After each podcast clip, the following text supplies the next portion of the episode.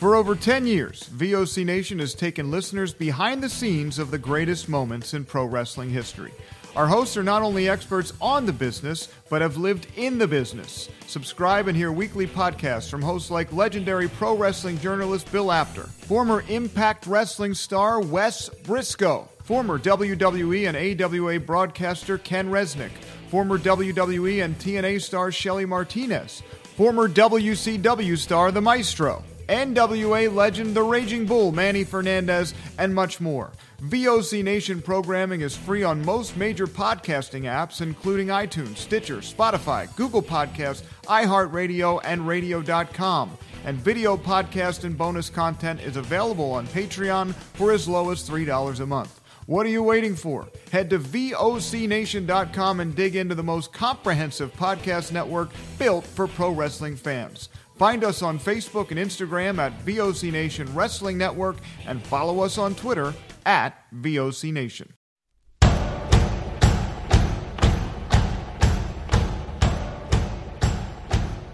Thank you for joining another edition of Bumps and Thumps, the talk of wrestling. I'm your host, Brian Ferguson.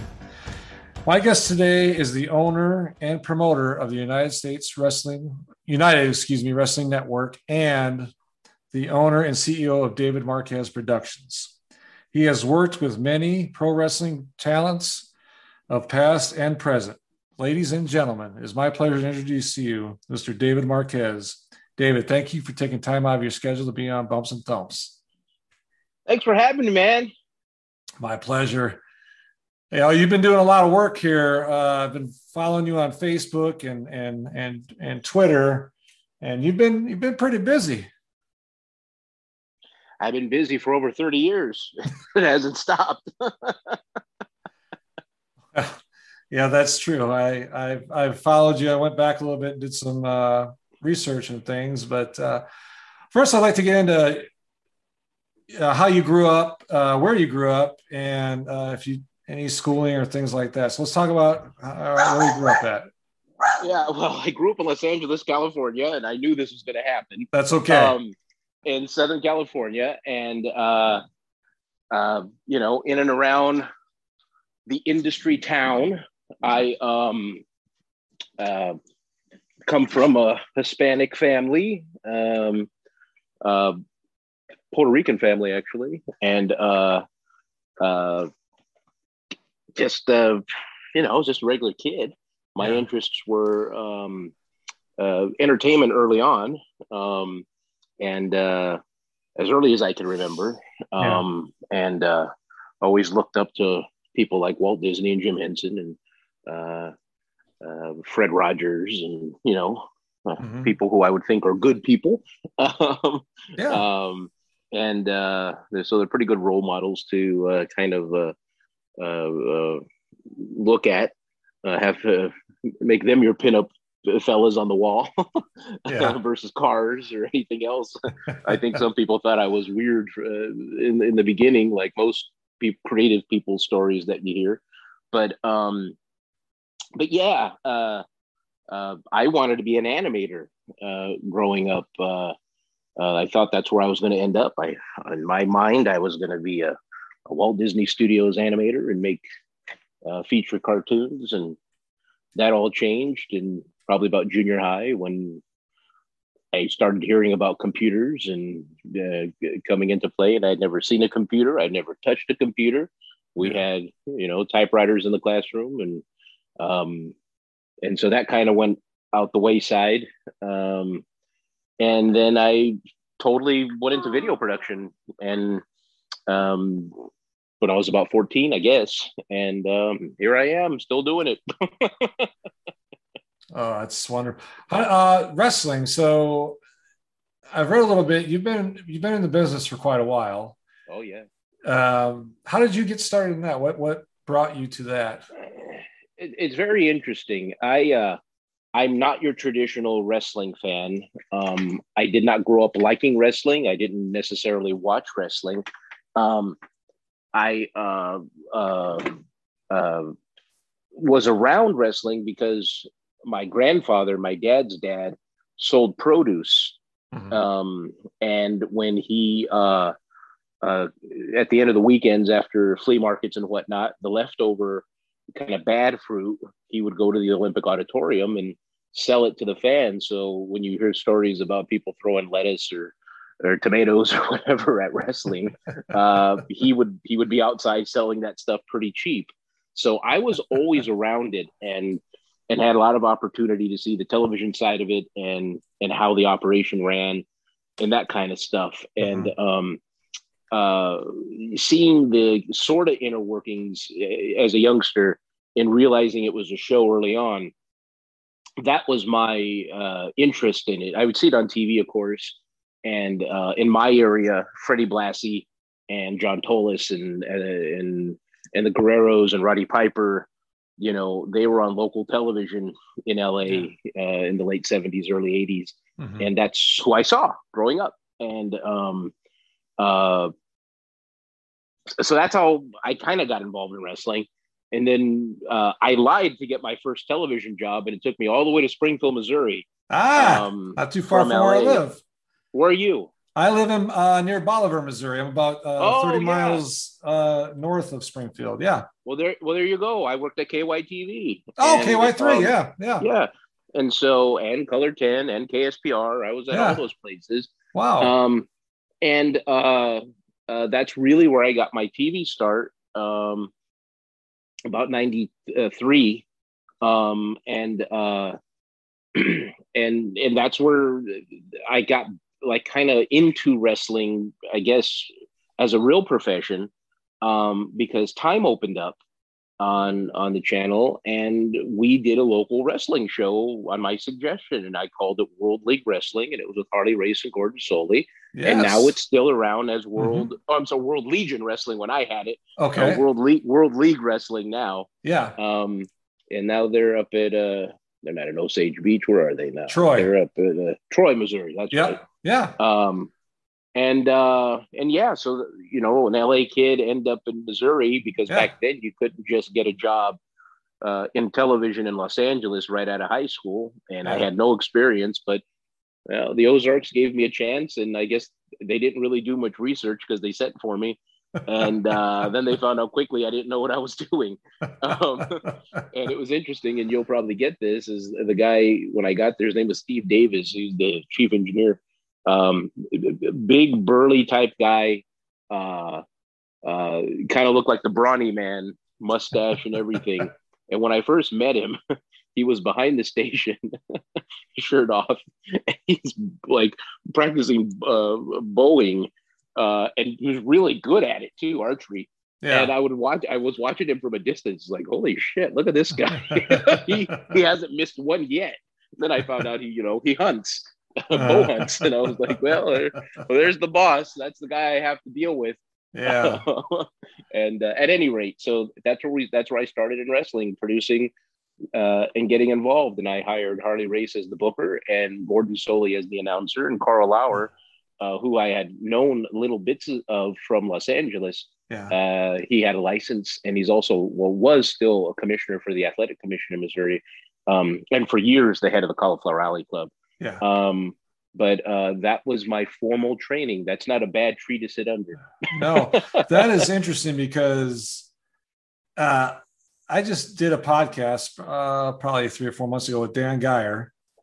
And, you know, I always used to go to those shows. I used to, when I was in the military, I was stationed at Fort Leonard Wood. And I would go sometimes to the shows when they were at uh, uh, by the lake there mm-hmm. at Lake of the Ozarks, and yeah. then I went a few times when they moved to Troy. Mm-hmm. A little more of a travel, but uh, I always put on a great show, you know, and yeah. and uh, I don't think they those a lot of those indie promotions get enough credit for what they do and what they have to work with, and as far as resources and things, and that's sure. just amazing that you said Harley Race because he was like I love that guy. He was fantastic person. I mean, I met him a few times, talked to him, and mm-hmm. very down to earth. And yeah, that's just that's. Well, he he was my business partner, and he believed yeah. in what I had to do uh, and and what I can do. Yeah. Uh, from a broadcasting perspective, Gordon Solie is the one who kind of put it all together and actually got mm-hmm. Harley to participate in the beginning. Yeah. Um, but uh, Harley's wife BJ didn't care for me. Um, but uh, she'd always call me the flim flam man. Um, yeah. I was like, look who you're married to. Like, come on now. Um, but uh, but yeah, learning that all star wrestling route that we ended up being on with Harley uh, from uh, Southern Illinois. I, what's the town? I think Quincy, Illinois, to about uh, Jonesboro or Little Rock was our TV coverage we ended up okay. on. Yeah. We may have peeked into uh, Oklahoma, but I don't think so. We were in Lawrence, uh, mm-hmm. Kansas, and um, Cape Girardeau, all that, the, the whole thing. So we would right. we would we would travel a lot and do shows. We would work with Frank Reed in Hannibal. We would work with people in Bell. Uh, we had a high school there that did great, um, and uh, they would buy the show from us. That's the we, we don't get that anymore. But yeah. um, but uh, but yeah, it was a it was a good time and a great education. And then the WWF and WCW relationships and Memphis and Jerry Jarrett and all that stuff. It was a great, great, great education yeah. for a guy like me. So once you uh, left the Ozarks, I'm assuming you went back to LA.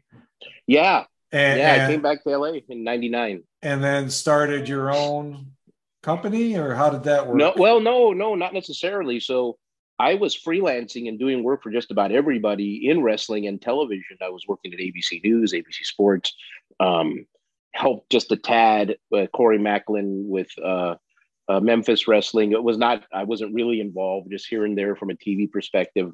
I would go and see what they were doing at the studio and and and how that was being put together.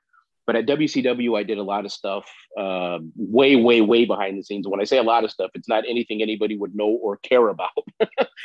um, yeah. uh, but Harley got me in there, and Gordon got me in there, and Terry Taylor became a real fan of mine, and I became a huge fan of his yeah. from a management standpoint. Um, little things with WWF um, when they'd come through the area. And uh, when I came back to California after uh, I just got tired of being in Missouri, I wanted to come home. Yeah.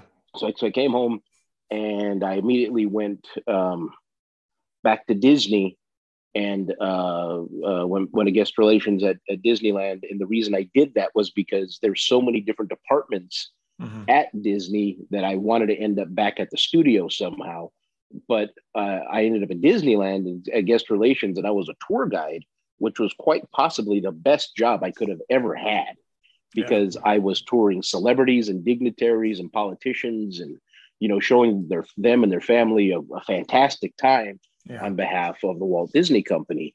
That led me to not just meeting fantastic people industry wise, I was uh, being lent out to special events and broadcast services and uh, video communications within Disney. So that took me to Tokyo Disneyland to shoot video. That took oh, me wow. all over the place just to do. Uh, that when the Angels won the World Series, I shot all the internal video. When the Ducks went to the Stanley Cup, I shot all that video. Wow. So, uh, and special events at the parks, anniversaries, new attractions opening, I shot like an awful lot of that video. Yeah. And uh, and then meeting people shooting Michael Eisner, shooting Bob um, Iger, Marty Sklar, Disney legends like you wouldn't believe. Mm-hmm. Um, Dick Van Dyke, uh, uh, Julie Andrews, it goes on and on and on and on. Right. Um, but the but the big key to this is Nicolas Cage, and uh, I was his host and tour guide, and uh, with Nick, I ended up working with him for two years at his Saturn Films company as a creative oh. executive and, and, a development person in movies. So that gave me a whole different perspective. But at the exact same time, backing up a little bit, in 99, late 99, Bruce Prichard and um, Terry Taylor sent me to Ultimate Pro Wrestling and Rick Bassman. Um, and I became their television uh, producer, director, video because they had a development deal with WWF.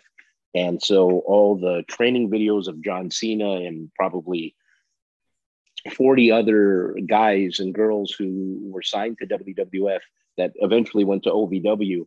Mm-hmm. Uh, I shot their entire education and wow. and and uh, and taught them to do promos and shot them to work on camera and all that stuff. Yeah. And uh, th- then after, even before starting my own company again, uh, I went and I started freelancing because I the the, the full time gig with the WWF kind of uh, expired. And so then I went and started directing the XPW show, which is crazy. I never thought I would be there doing that. Um, and then we're back at the Olympic Auditorium doing big shows. Then that led me to other smaller things and establishing Pro Wrestling Guerrilla out here in, in Southern California with that group. Um, a little company called Epic Pro Wrestling, and Kevin Kleinrock became has become a very good, quite possibly a best friend of mine. Since those days at XPW, and we did Wrestling Society X together at MTV. Um, and then the funniest part in all this stuff, I somehow, some way became vice president of international affairs for New Japan Pro Wrestling. So that meant anything outside of Japan was my jurisdiction. Ah. So if they wanted, so if they wanted to do something with WWE, I was the guy who put the deal together. If they wanted to do something with, uh, you name it, I was the guy. Mexico, Canada, whatever. Anything outside of Japan was my. They called it the international division, which I used. It just used to make me laugh because I was like, "That's it's the world outside of Japan." so I'm in charge of all this. So then I, you know, I I reestablished what they were doing at the Inoki LA dojo at the time. Mm-hmm. They were on this the old dojo system of being invited and paying your dues and in the old way where you know I felt it was abuse. I didn't yeah. I didn't care for it. So I changed it completely because no one was here to watch me.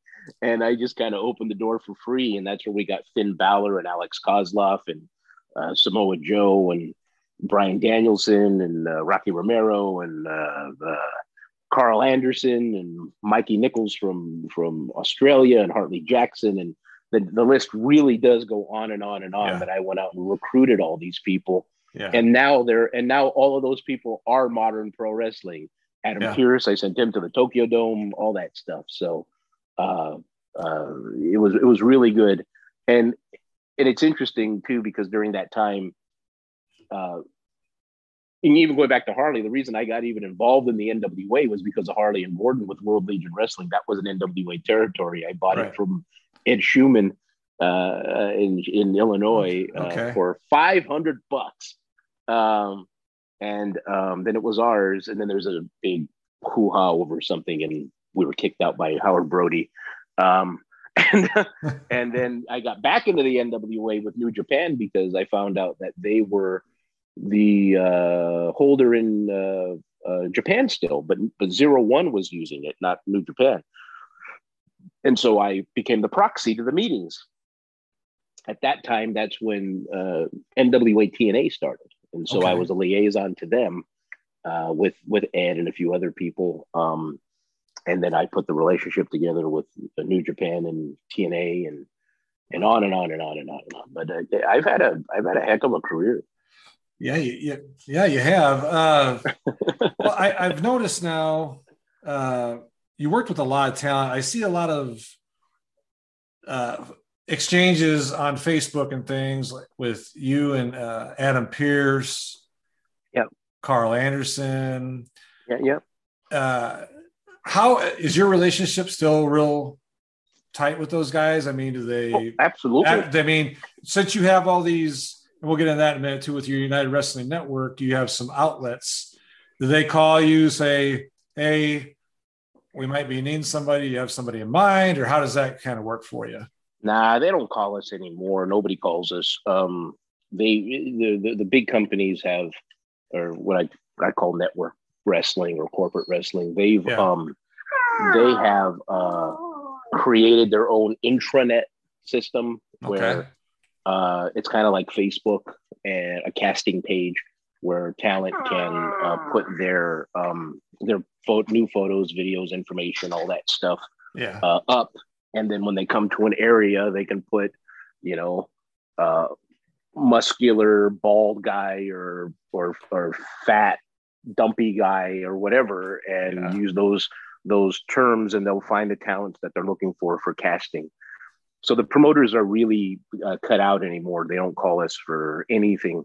Um, Impact and like Ring of Honor, they're a little more traditional in the way they're ran, mm-hmm. and so they'll they'll contact us for stuff. Yeah, but like you know, Pearce as much as as much power, quote unquote, he has mm-hmm. um, uh, when he's on television, being Vince McMahon. He's yeah. he's on television being Vince McMahon. He is not yeah. Vince McMahon. Right. Um, uh, he does have responsibilities there beyond being a TV talent. He's still a producer. Now he he, he just got a, a promotion. He's the director of live events, which is super oh, wow. awesome. Yeah. Um, and you know, like a guy like Karl Anderson, he's a he's a talent and he likes to be a talent and yeah. he doesn't want to be anything else other than a talent.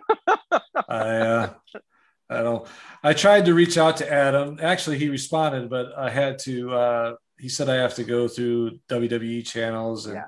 Yeah. there was a lot of red tape. So I asked. That's him, why he's never been on anything we've done since he left. Like, yeah, I haven't even. There's a lot of red, t- excuse me, a lot of red tape there. So I after a couple uh, emails I sent never got responded, I just let it go at that. Yeah, it happens. It does. You know, I don't, you know, it is what it is. So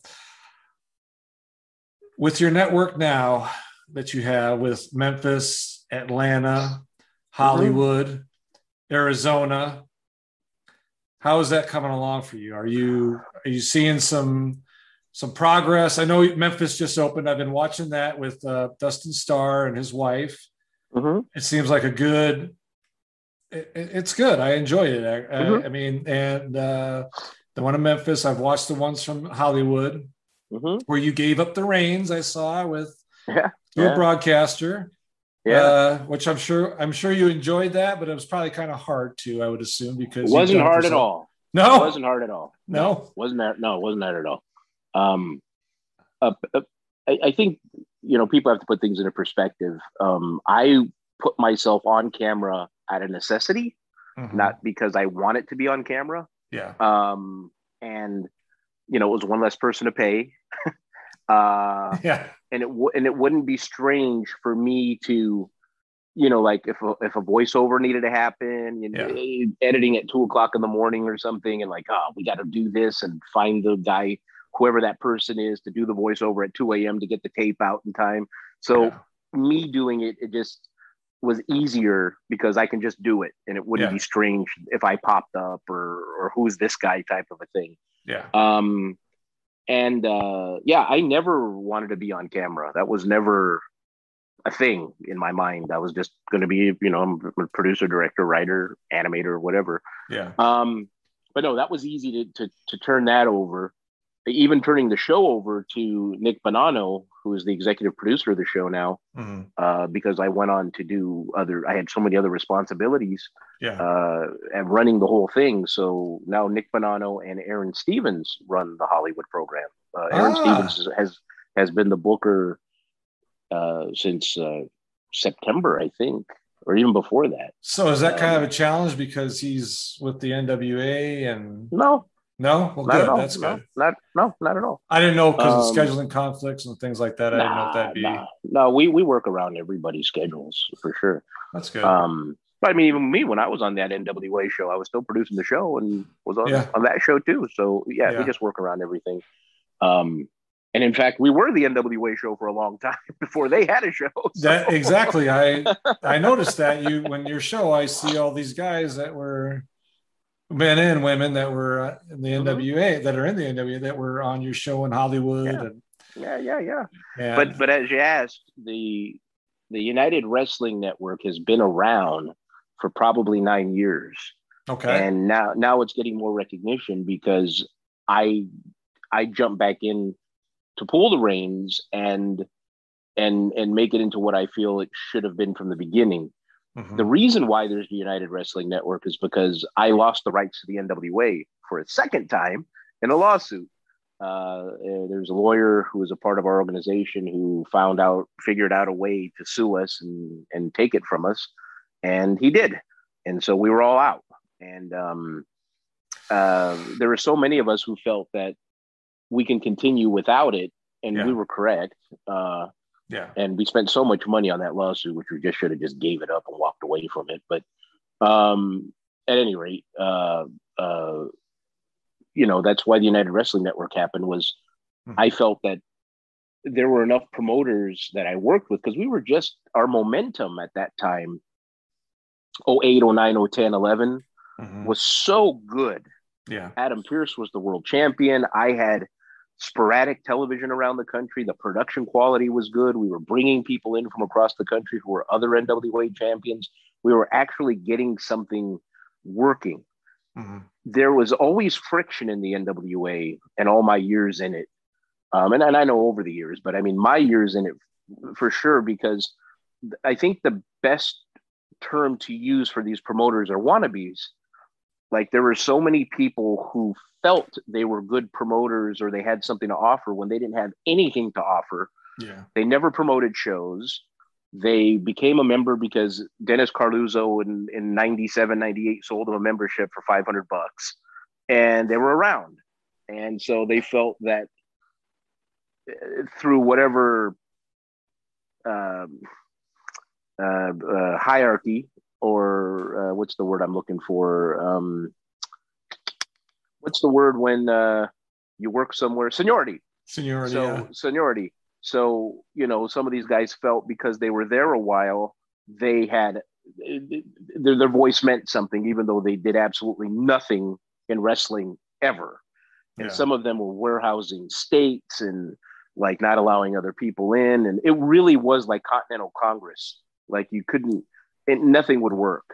Um, and so that's part of how Bruce Tharpe got the NWA was because there was such a division, much like how the country is right now, just politically in real life. Um, yeah. The NWA was that forever.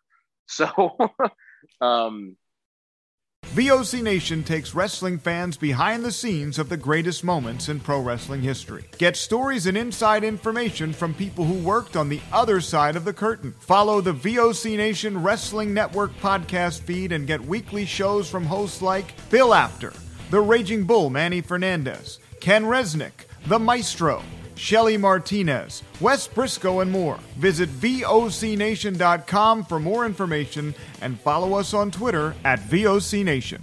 So, at any rate, everything was going well, but there were so many in the organization that disliked me and what I was doing because I was the guy in Los Angeles, you know, doing this stuff. And I maybe you the were the guy that there. was actually doing something and they didn't like it because well, they weren't getting well, what they needed. Well, that's for damn sure. And, you know, I, I put the titles on quality people. We put Bob Trowbridge in to be our executive director, not just our lawyer. Um, and uh, and Bob sided with me on a lot of things. Now, mind you, Bob and I fought a lot too. I mean, uh-huh. but Bob, Bob, you know, when we gave him full power, I respected that. I would make suggestions. Bill Behrens would make suggestions. All these people would make suggestions, and uh, not everything happened the way that it was supposed to happen. Like uh-huh. Bob Trowbridge allowed the almighty Sheik to be the world champion and still the title when all of us said don't do it. you know, but Bob did it. Um, if you watch the seven levels of hate, we we told the story. Um, but uh, but at any rate, uh, that the, the organization uh, we lost it. United Wrestling Network was the thing I came up with. In the name, I used the word network because television was the only factor to me and I felt that TV people would understand the network part, and uh, which they have since. But in the beginning, the people who did come around the United Wrestling Network, they wanted me to do all the work. Yeah. You know, everything, sell their TV, uh, get it produced, uh, get it on the air. And I was like, I can't do this. I'm having a hard enough time keeping my show on the air. Yeah. And so I just kind of gave up on this membership affiliate thing and then a few years ago i just kind of grabbed it and said you know let's just do like a tv station or like a mcdonald's where it's you know owned and operated. It's ours. Uh, we're in control. We will work with people uh, put give empower them to do things. So we started in arizona with championship wrestling from arizona and that was a huge success. Yeah. Uh, then you know we did dabble in other states where it did fail but it didn't fail because of lack of effort. It failed because, you know, lack of interest. Yeah. So interest from both the television station, not understanding what it is, or advertisers uh, thinking that things were less. Uh, uh, they they weren't up to a WWE type standard, and they didn't understand what they were paying for, um, which is understandable, mm-hmm. um, and especially in small markets, you know. So then I kind of rethought about it, and and I had been reaching out to Memphis for years about doing something, and it, it things stars all aligned sort of when I found out Dustin Starr was a wrestler, which I didn't know at the uh-huh. time, and he was already on the air on CW30. He was he and his wife were the on-air hosts, giving away contests and all that stuff on air. And it took us, I mean, we've been on the air for three years now, going on four, I think. Mm-hmm. But to get on the air, it took us two years prior to that to get the station to say yes. Wow. And what we did was I, I just kind of reorchestrated what we did. We're more of a WWF model of a prime or a, I guess you could say primetime wrestling or all American wrestling type of a format where we had a studio host mm-hmm. and we syndicated the same matches that everybody else saw. And my idea was putting local advertising money into the show, showing the Hollywood matches and the United Wrestling Network matches. And when you watch, if you watch like the second year of Memphis, mm-hmm. we kind of dropped the Hollywood part altogether. It's championship wrestling. And we started pushing United Wrestling Network just to see what the public would, how they would take to it. Mm-hmm. And it took on very well. Then throughout the pandemic, we stayed on the air. Um, and then the station came to us and asked us to do local matches, which which was the goal. Yeah. That's what we wanted. Yeah. And so now uh, Championship Wrestling for Memphis is its official name. Yeah. And it's on CW30 Saturdays at noon or on YouTube. Um, yeah. You can join in the fun, and uh, it's a it's a huge success both financially and critically, and I'm very happy with that. And that has now led us into doing more original things like well, Primetime Live was a pay per view series that we did a limited series that was very good. Mm-hmm. And then now a championship wrestling from Atlanta with Peachtree TV, which is the original Channel 17 WTBS. There, uh, we just learned something new and, today. There you go. And they're and they're putting us on at a beautiful time. Usually, you know, when we get on the TV, they'll put us on, you know, on a weekend morning or bury us at mm. one or two in the morning. Ring of yeah. Honor, they own those stations and they still stick them on at one or two in the morning. Yeah. These folks in Atlanta are putting, putting us on Saturday nights at 10 o'clock. Oh, wow. Uh, you're telling me. So that's great. I am so ecstatic. And um, d- depending on when this is going to run, when is this going to run? This uh, it'll be probably tomorrow it'll be our Billy Billy Okay, okay. Well, then I can't say it just yet, but okay. Uh, the venue, the venue we have, we'll be announcing, is beyond perfect and beautiful. All right, and uh, and I hope not just the people of Atlanta will be excited, but I hope pro wrestling will be excited. What we learned with NWA Power, David Lagana and I putting that together, we knew nostalgia was going to sell. Mm-hmm. So if that says anything about Atlanta television wrestling, that should tell you everything about where we're going to shoot it. we right. will be front and center. All right, I'm looking forward to that. Actually, I've been watching for it for since I saw it on your Facebook page, yeah. and so I'm looking. And I've been working that. on that for five years too. By the way, a lot of people like to say that you know that I'm only doing this to get back at the NWA for not working with me. That's not it at all. Yeah. The, the NWA had the opportunity to go on that channel too because I already had the thing in place. And the studio that they shoot Power in is the studio I was originally going to shoot in because that was what I had scouted for myself. Yeah. Um, and I gave all of that to to David Lagana to do the Power program. Yeah. Um, so uh, that's not the reason. So whoever's listening to this, you get that out of your head. This is has nothing to do with that. Yeah. But I do hope Trevor Murdoch coming up this weekend leaves Atlanta, the NWA World uh, Champion, and beats the shit out of Nick Aldis. I'm with you. I'm with you. He deserves. You know, I saw him uh, when he was in Troy with W with World League Wrestling. He came back. Uh, he was the world champ. He was the champion there for know, a year mm-hmm. or two, or think, or something. And I just remember this one match. He had this kid in there, a guy that was this up and comer, and just knocked the you know what out of him. Mm-hmm. And I felt so bad because the kid had welts on his chest from getting slapped so hard. And, you know, people say, well, wrestling's fake. Ah, mm, mm. No, it's not. Now they know what's going to happen. Sometimes, most of the time. Uh, but but you know, uh, that kid, I saw him at the concession stand later, and he still had his shirt off. He just had welts, and I was just like, uh, he goes, "That's just part of the business. You gotta take your lumps." And I was like, "Yeah, you're a better man than me, because no." so, but, I never do that. yeah, no, no, no, no. I want to ask you a question. Yeah. Uh, so you've been in the business quite a while, so yeah. your opinion of wrestling today, now, not yours specifically because you're more old school, mm-hmm. but the big ones versus the past. Your thoughts on the difference, or if, if there is any in your mind? Um, I mean, the only difference that I see uh, between the programming that's on TV now versus then, and the and the and the types of matches we see, is that it's it's pretty assembly line now. Mm-hmm. I'm not I'm not saying that it's bad. The they have evolved, I believe, uh, rest television wrestling to meet what the current market wants. Yeah. Um, you know, the trends of, you know, now they have to entertain TikTok viewers who, you know, look at 25 seconds worth of uh, programming. Yeah. You know, and and characters when you think about characters in general, yeah. like a lifespan of a, of a character is they go through trends.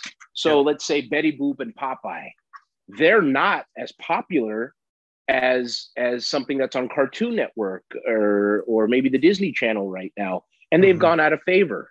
Mm-hmm. Um, you know, and you could even say this about older wrestlers when they would go in and out of territories. Yeah. Like they they would go, they would lose what they had, and they had to move to somewhere else to mm-hmm. to to get something back. You yeah. know, and the the interest back from the public and the magazines to catch up and all that kind of stuff. Yeah. Um, so I just think that it, it has changed. And I, I don't want to say for the worst, even though we've lost so many viewers mm-hmm. and so many things, but the world has also changed. You know, you can't yeah. have, you know, white bread American with a flag out there beating up an, an Iranian person. Like you can't do that anymore. Right. Um, that's not acceptable.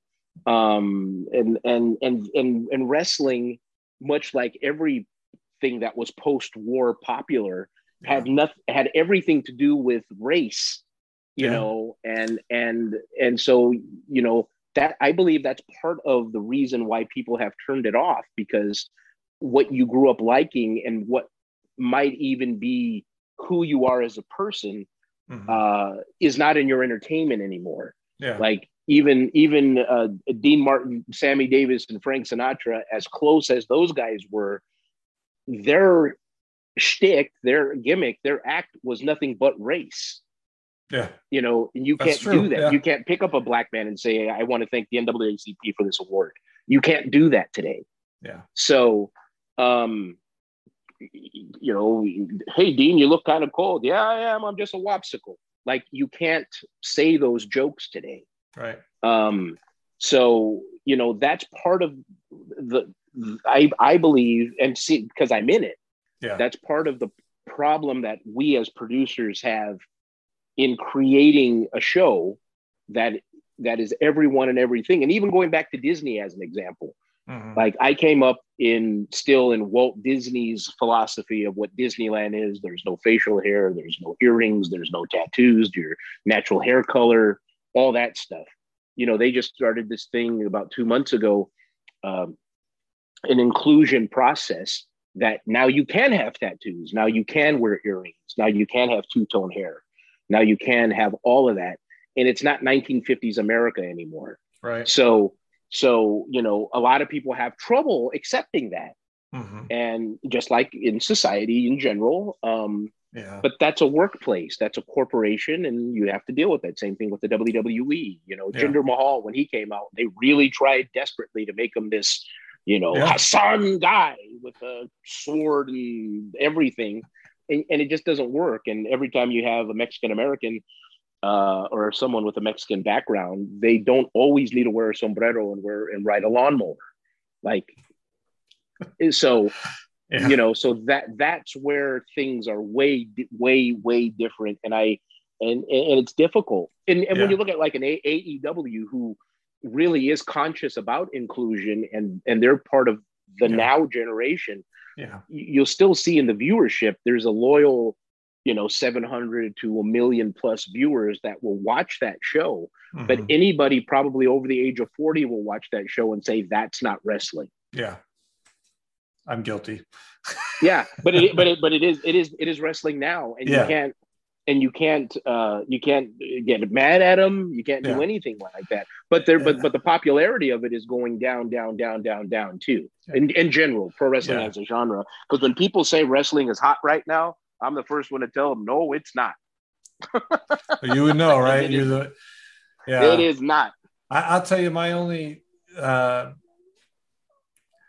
my only concern is there's a lot of more uh, eye candy, a lot more uh, segments where they're talking and doing things other than uh, in the ring, and I that's the one thing that kind of bugs me. I mean, I understand they got to do the interviews and do a few segments and things, but I think there's more of that than there is the actual in-ring action.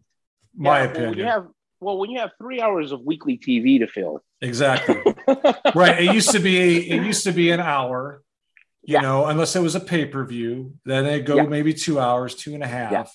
But now it's three hours on television, and then you have a three or four hour pay per view, and you have to fill mm-hmm. that time. So you, I I I see your point in that, but it's just yeah yeah and even like including influencers like bad bunny uh, a huge huge huge huge huge musical artist right now yeah. but if you're over 40 you might not know who that is i didn't know you know and they're like oh, yeah and it's like and people are offended by it i was like okay so imagine your grandparents watching you know wwf in 1984 and there's dick clark and and and cyndi lauper and it's like mm-hmm. well who who's that person yeah. but to you as a 40 45 year old you're like, yeah. oh, Cyndi Lauper, that was that was the rock and wrestling connection, and this yeah. and that, and Andy Warhol was there, and you know the uh, the cast of Taxi, and that's where Andy Kaufman came from. Yeah. But but it's not cool now because it's not for you, uh, you know. Yeah. And and that's not cool. You can't you can't be mad at that.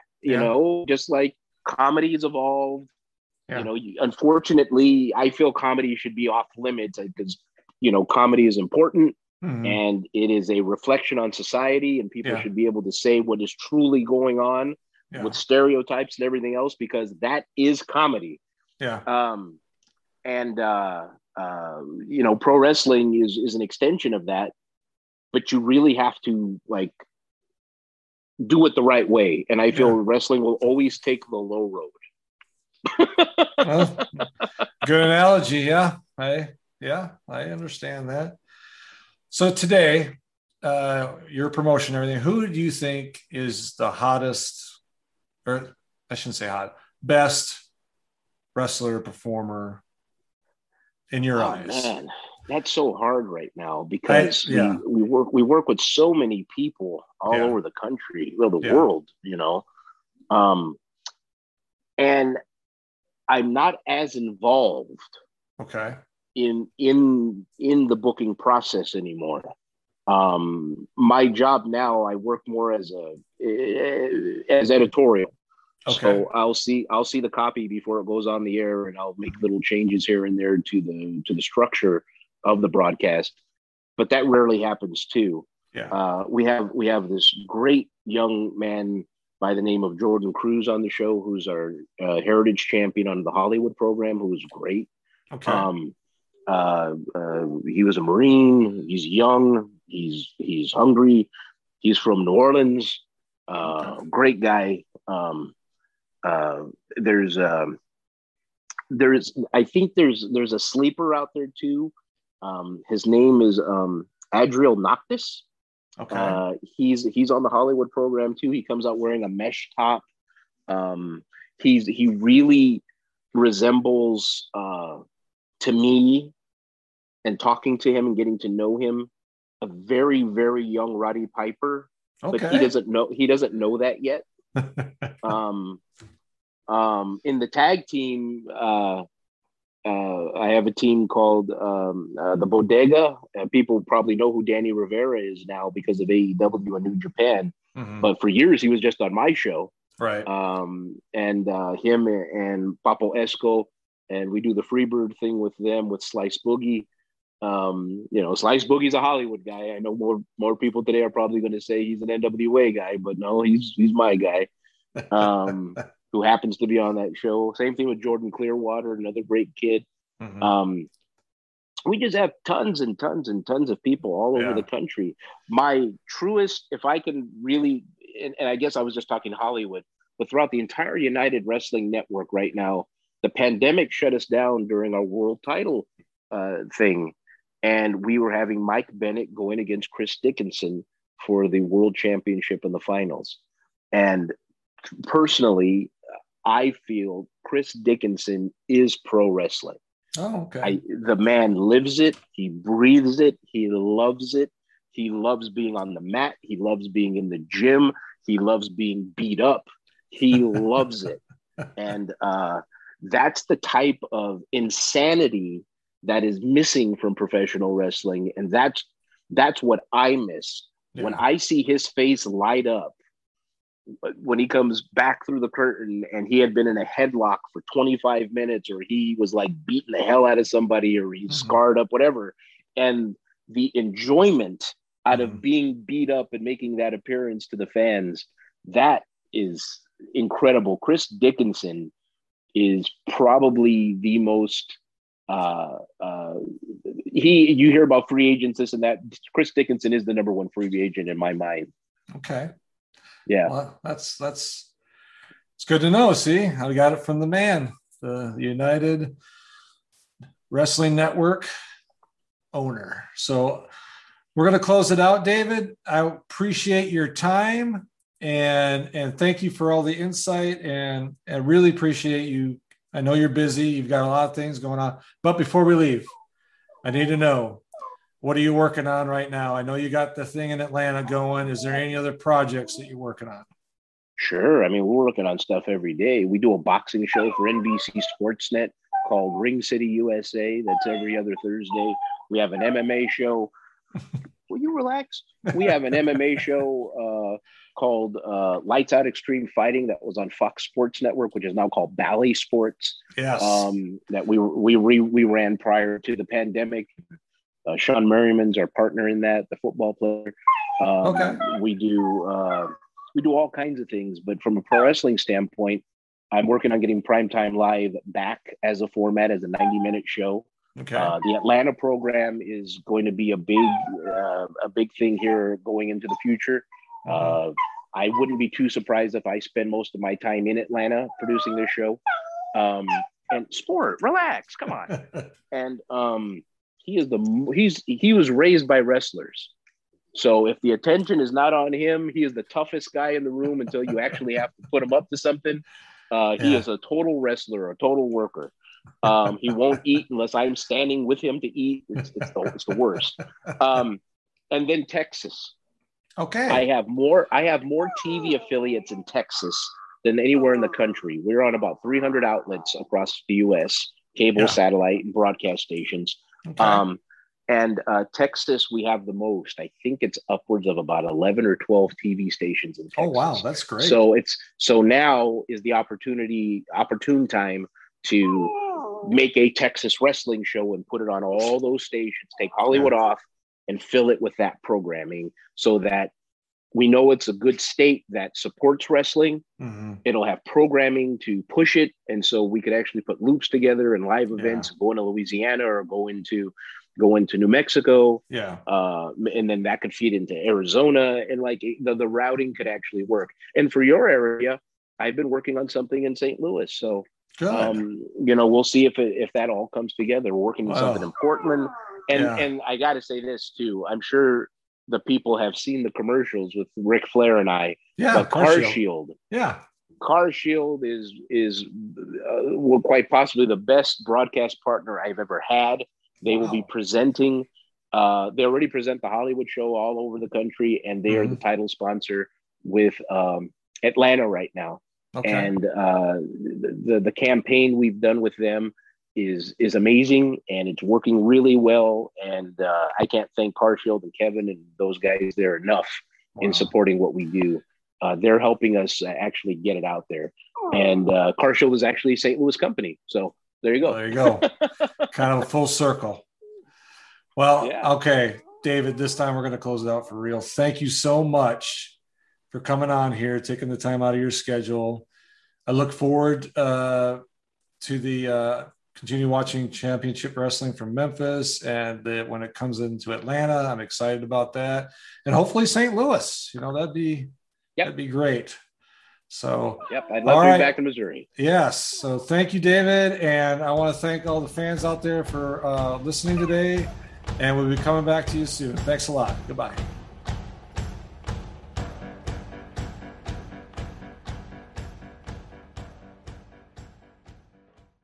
For over 10 years, VOC Nation has taken listeners behind the scenes of the greatest moments in pro wrestling history. Our hosts are not only experts on the business, but have lived in the business. Subscribe and hear weekly podcasts from hosts like legendary pro wrestling journalist Bill Apter, former Impact Wrestling star Wes Briscoe, former WWE and AWA broadcaster Ken Resnick, former WWE and TNA star Shelly Martinez, former WCW star The Maestro, NWA legend The Raging Bull Manny Fernandez, and much more. VOC Nation programming is free on most major podcasting apps, including iTunes, Stitcher, Spotify, Google Podcasts, iHeartRadio, and Radio.com. And video podcast and bonus content is available on Patreon for as low as $3 a month. What are you waiting for? Head to VOCNation.com and dig into the most comprehensive podcast network built for pro wrestling fans. Find us on Facebook and Instagram at VOC Nation Wrestling Network and follow us on Twitter at VOC Nation.